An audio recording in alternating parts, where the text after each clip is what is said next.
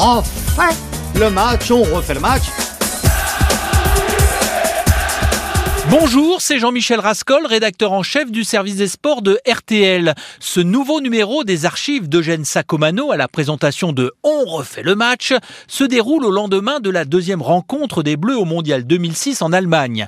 Cinq jours après le nul, 0 à 0 face à la Suisse, les hommes de Raymond Domenech sont encore accrochés. Thierry Henry a marqué dès la neuvième minute, mais Park Jin-sung a égalisé à la 81e.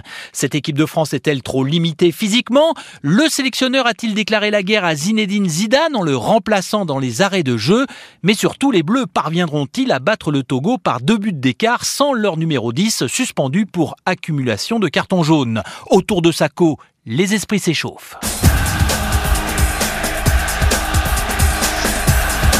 On refait le match avec Eugène Sacomano. On refait le match et on refait le match ici à Paris. Un petit coup d'avion comme ça et nous repartons demain en Allemagne. On refait le match avec donc Gilles Verdez du Parisien. Bonsoir Gilles. Bonsoir Eugène. Avec Jean-Philippe Goron de TPS Sport. Bonsoir Jean-Philippe. Bonsoir Eugène. Olivier Ray de François. Bonsoir Eugène. Et sur place, il est resté sur place, Pascal Pro. Salut Pascal, on est en train de vous agrafer un petit euh, micro, mais vous êtes là et on vous écoute. Alors d'abord, tiens, vous tombez bien, vous sortez de la conférence de presse des Français. Qu'est-ce qui s'est dit Il y avait qui d'abord? Écoutez, euh, d'abord il y avait qu'un joueur. Et c'était euh, assez peu voilà, euh, Fabien euh, Barthez, euh, c'était assez surprenant de l'écouter puisque il a parlé de prendre du plaisir, il a parlé de la positive attitude et c'est toujours ce décalage qui existe entre les joueurs français qui vivent reclus depuis maintenant un mois et puis la réalité lorsque on parle avec des téléspectateurs eh ou des amateurs de football. Alors pas toute la réalité, Pascal, pas toute la réalité parce que moi j'ouvre les journaux en arrivant en France, la plupart des journaux évidemment, stigmatise ce mauvais match de l'équipe de France. Les supporters que j'ai rencontrés dans les avions sont épouvantés. Mais je lis quand même que Zidane n'a pas flanché, c'est une nouveauté et une exclusivité dans un journal. Et dans d'autres, euh, non, en principe, non, tout le monde s'est rendu compte que. Non, mais ça s'explique quand même. Ah bon, ça c'est. On aura quand même, on aura quand ah, même des questions à poser évidemment longuement sur les les responsabilités des uns et des autres sur ce match contre la Corée du Sud, évidemment le sélectionneur, mais aussi les joueurs. Et c'est vrai qu'il y a quand même deux traitements très différents pour analyser ces deux matchs nuls consécutifs. Autant dans la presse, de manière générale, on est sans concession avec le sélectionneur, autant on continue malgré tout à protéger un Zidane, à protéger un Thuram, comme si l'Aurora de 98 et 2000 les mettait ah, à l'abri des critiques. Domenech, lui, ne le protège pas, parce que sortir, Vernez. sortir Zinedine Zidane de la manière dont le sélectionneur l'a fait, c'est une déclaration. On va y revenir, mais c'est vrai que c'est assez honteux faut le bah, dire. C'est une hein. déclaration de guerre. Parce que, peut-être pas une déclaration de guerre, mais enfin, c'est vrai qu'on attend pas. Ou on le fait sortir euh, à l'heure de jeu, et je crois qu'on devait le faire sortir à l'heure de jeu, il n'avançait plus, mais on le fait pas sortir à 5 minutes de la fin, sachant que c'est peut-être son dernier match en bleu. Alors, la positive attitude ou pas, cette équipe de France nous a globalement, Gilles Verdez, déçu dans ce match dont on espérait tant, et surtout au vu euh, de, la, de la première mi-temps, bah, de la première demi-heure. Surtout au vu du groupe qui est le plus faible de la Coupe du Monde. Au vu de la première mi-temps, les Français gagnaient les duels, pressés haut, les Coréens sont nuls, mais ça on le savait. Et puis d'un coup, on s'est physiquement, on s'est effondré comme d'habitude. Nous n'avançons pas physiquement. Alors pro Pascal? Eugène. Oui? Euh, faut être honnête quand même, hein, intellectuellement. Euh, a priori à la mi-temps, le match il doit être plié. Le deuxième but de Patrick Vieira est rentré au moins d'un mètre. Vous voulez qu'on en, parle maintenant Non, allez-y, continuez. Mais je veux, on, en parle quand on en veut. Oui. Euh, quand on veut. mais il faut être honnête de, ce point de vue-là. C'est-à-dire qu'à 2-0, le match aurait été euh, différent. C'est incontestable. Absolument. On a dit assez de mal on a dit assez de mal sur l'équipe de France autour de cette table. On a assez euh, regretté son manque d'allant pour. Et on s'est fait, on s'est fait, Pascal, on s'est fait incendier euh, par beaucoup de supporters. Vous êtes des défaitistes. Vous allez voir ce que vous allez voir contre la Corée. Bon, on a vu ce qu'on a vu, en nous reprochant de ne pas être des observateurs du football, de ne pas être compétents. Enfin, tous les reproches sont tombés sur le dos des journalistes, alors que finalement, on avait raison. Il n'est pas question de faire le procès de la presse dans les difficultés actuelles de l'équipe de France. Il est simplement question de prendre les faits de manière relativement objective. C'est vrai que quand on voit jouer l'équipe d'Argentine, si l'Argentine euh, a un but refusé, comme c'est arrivé à l'équipe de France, on sait que ça n'aura pas vraiment d'incidence sur le rendement et le résultat parce que c'est une équipe en confiance. On sait que cette équipe de France, c'est une équipe qui doute, c'est une équipe qui mentalement est friable. Dans ce genre de situation, le moindre grain de sable dans une rencontre, ça fait basculer le match. Et ce qui a fait basculer le match hier, malheureusement, c'est ce deuxième but qui n'a pas été accordé. On refait le match. On refait le match sur RTL. Olivier, c'est qu'il y a eu la, la, méthode Coué. Euh, Raymond Domenech en est responsable de dire rendez-vous le 9 juillet. Euh, on a fait passer ah, cette hein. équipe. non, mais maintenant il le dit plus. Allez, on a fait passer cette équipe pour encore une grande équipe, alors qu'elle ne l'est plus depuis pratiquement deux ou quatre ans. Donc, on a la vérité en face de nous. Mais je crois la vérité, que les joueurs, je crois que les joueurs se sont mentis, ont dans leur tête le fait qu'ils sont les plus forts. Bon, ils sont toujours les plus forts du monde 98, d'Europe 2000, et ils croient que ça continue. Or, euh, ce n'est plus la vérité. Il y a plein d'équipes qui sont aussi fortes et même plus fortes que l'équipe de France. les, joueurs de l'équipe de France sont très intelligents. Je pense qu'ils savent qu'individuellement, ce sont de grands joueurs, mais ils se rendent bien compte qu'il y a des clans que rien ne va, que l'ambiance est mauvaise, qu'avec le sélectionneur ça ne passe pas. Voilà, ils se rendent tous compte de ce qui se passe. L'ambiance est mauvaise. Mais si, l'ambiance. Mais si. Non, non, non. Revenons sur l'ambiance. Mouillez-vous un peu, Pascal. Allez, mouillez-vous un peu. dans le groupe a priori dans le groupe, il y a, sans doute l'ambiance entre les joueurs est-elle euh, convenable. Mais, non, le problème, c'est entre le sélectionneur. Le problème, c'est entre le sélectionneur et Zinedine Zidane. On l'a bien vu hier soir lorsque Zinedine Zidane est sorti. Zidane ne prononce pas depuis un an le nom de Raymond oh, Domenech. Alors attendez, on va, attendez, il, dit le sélectionneur. refait le match. Oh là là là là Eugène Sacomano sur RTL. Alors, il y a une chose, Pascal Pro, qu'on peut dire tout de même, c'est que cette équipe de France n'a plus, au final, n'a plus, car c'est la même qu'en 98 ou 2000 et 2002, hein, à peu de choses près, n'a plus la capacité et n'a plus la force physique d'aller se battre ou d'aller surtout chercher le ballon. Au football, attends, je vais te faire une petite démonstration claire. Tous ceux qui ont joué au football, tous les entraîneurs te le disent, l'élément, le, le fondamental du football, c'est la conquête de la balle, la conquête du ballon.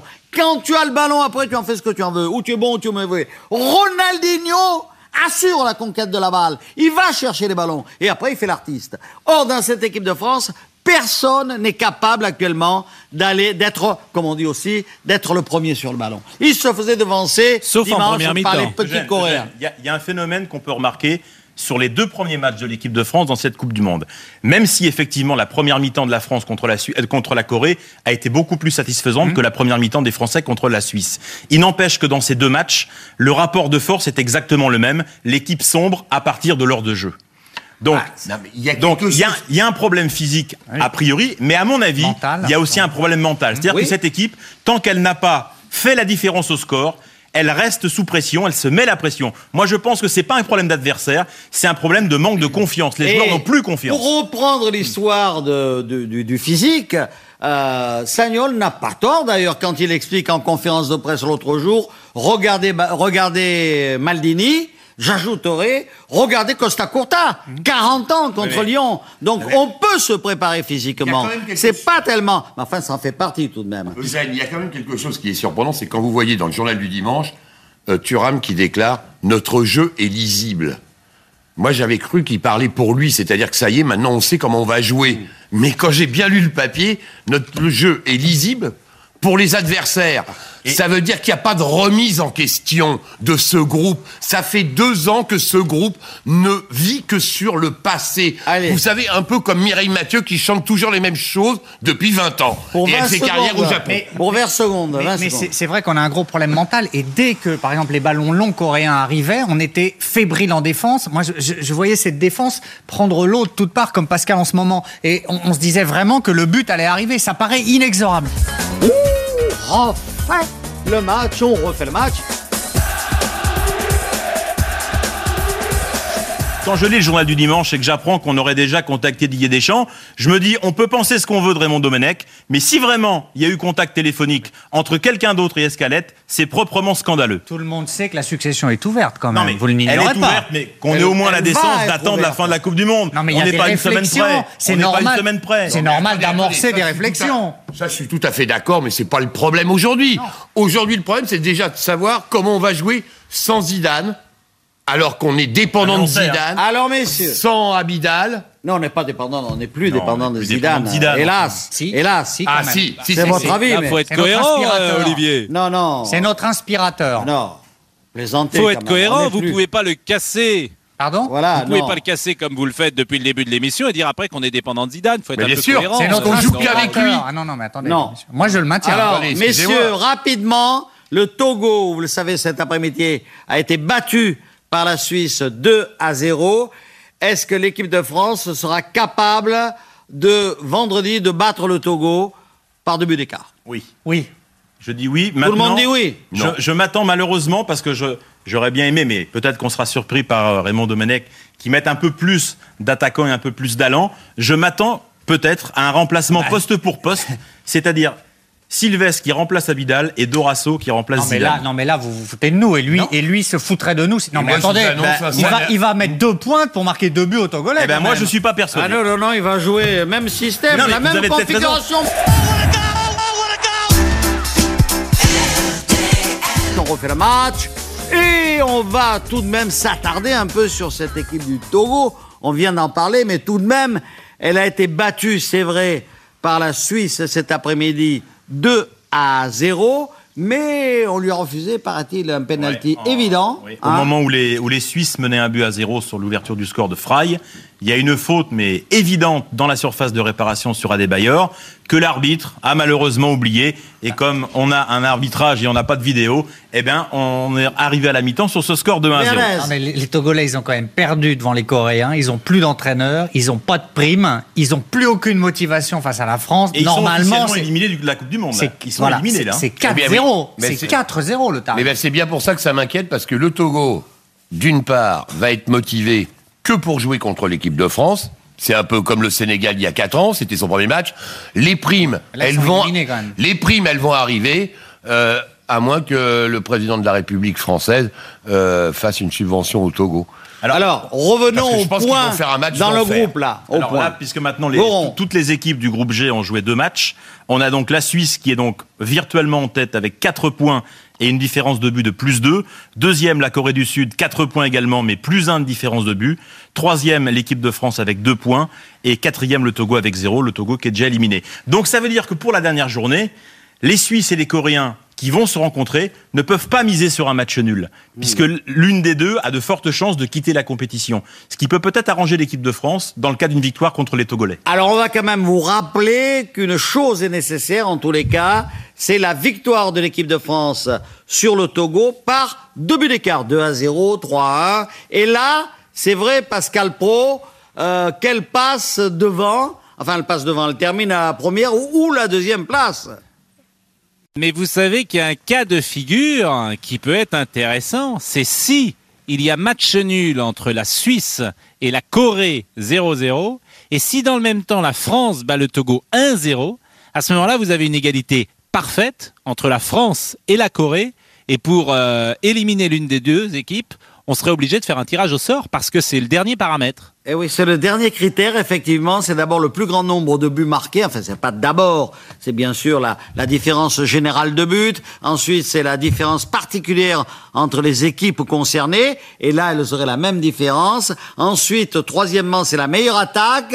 Elles auraient le même nombre de buts. Et enfin, il a raison, Pascal, on arrive au tirage au sort. En tout cas, la, la Corée sait pertinemment qu'elle est très menacée ah bah, si la France, parce que c'est elle qui sautera. Ah si jamais la France bat le Togo par le but d'écart. Donc moi, je suis absolument pas persuadé qu'il y aura un match nul entre la Corée et la y a les deux buts, hein On refait le match. On refait le match sur RTL.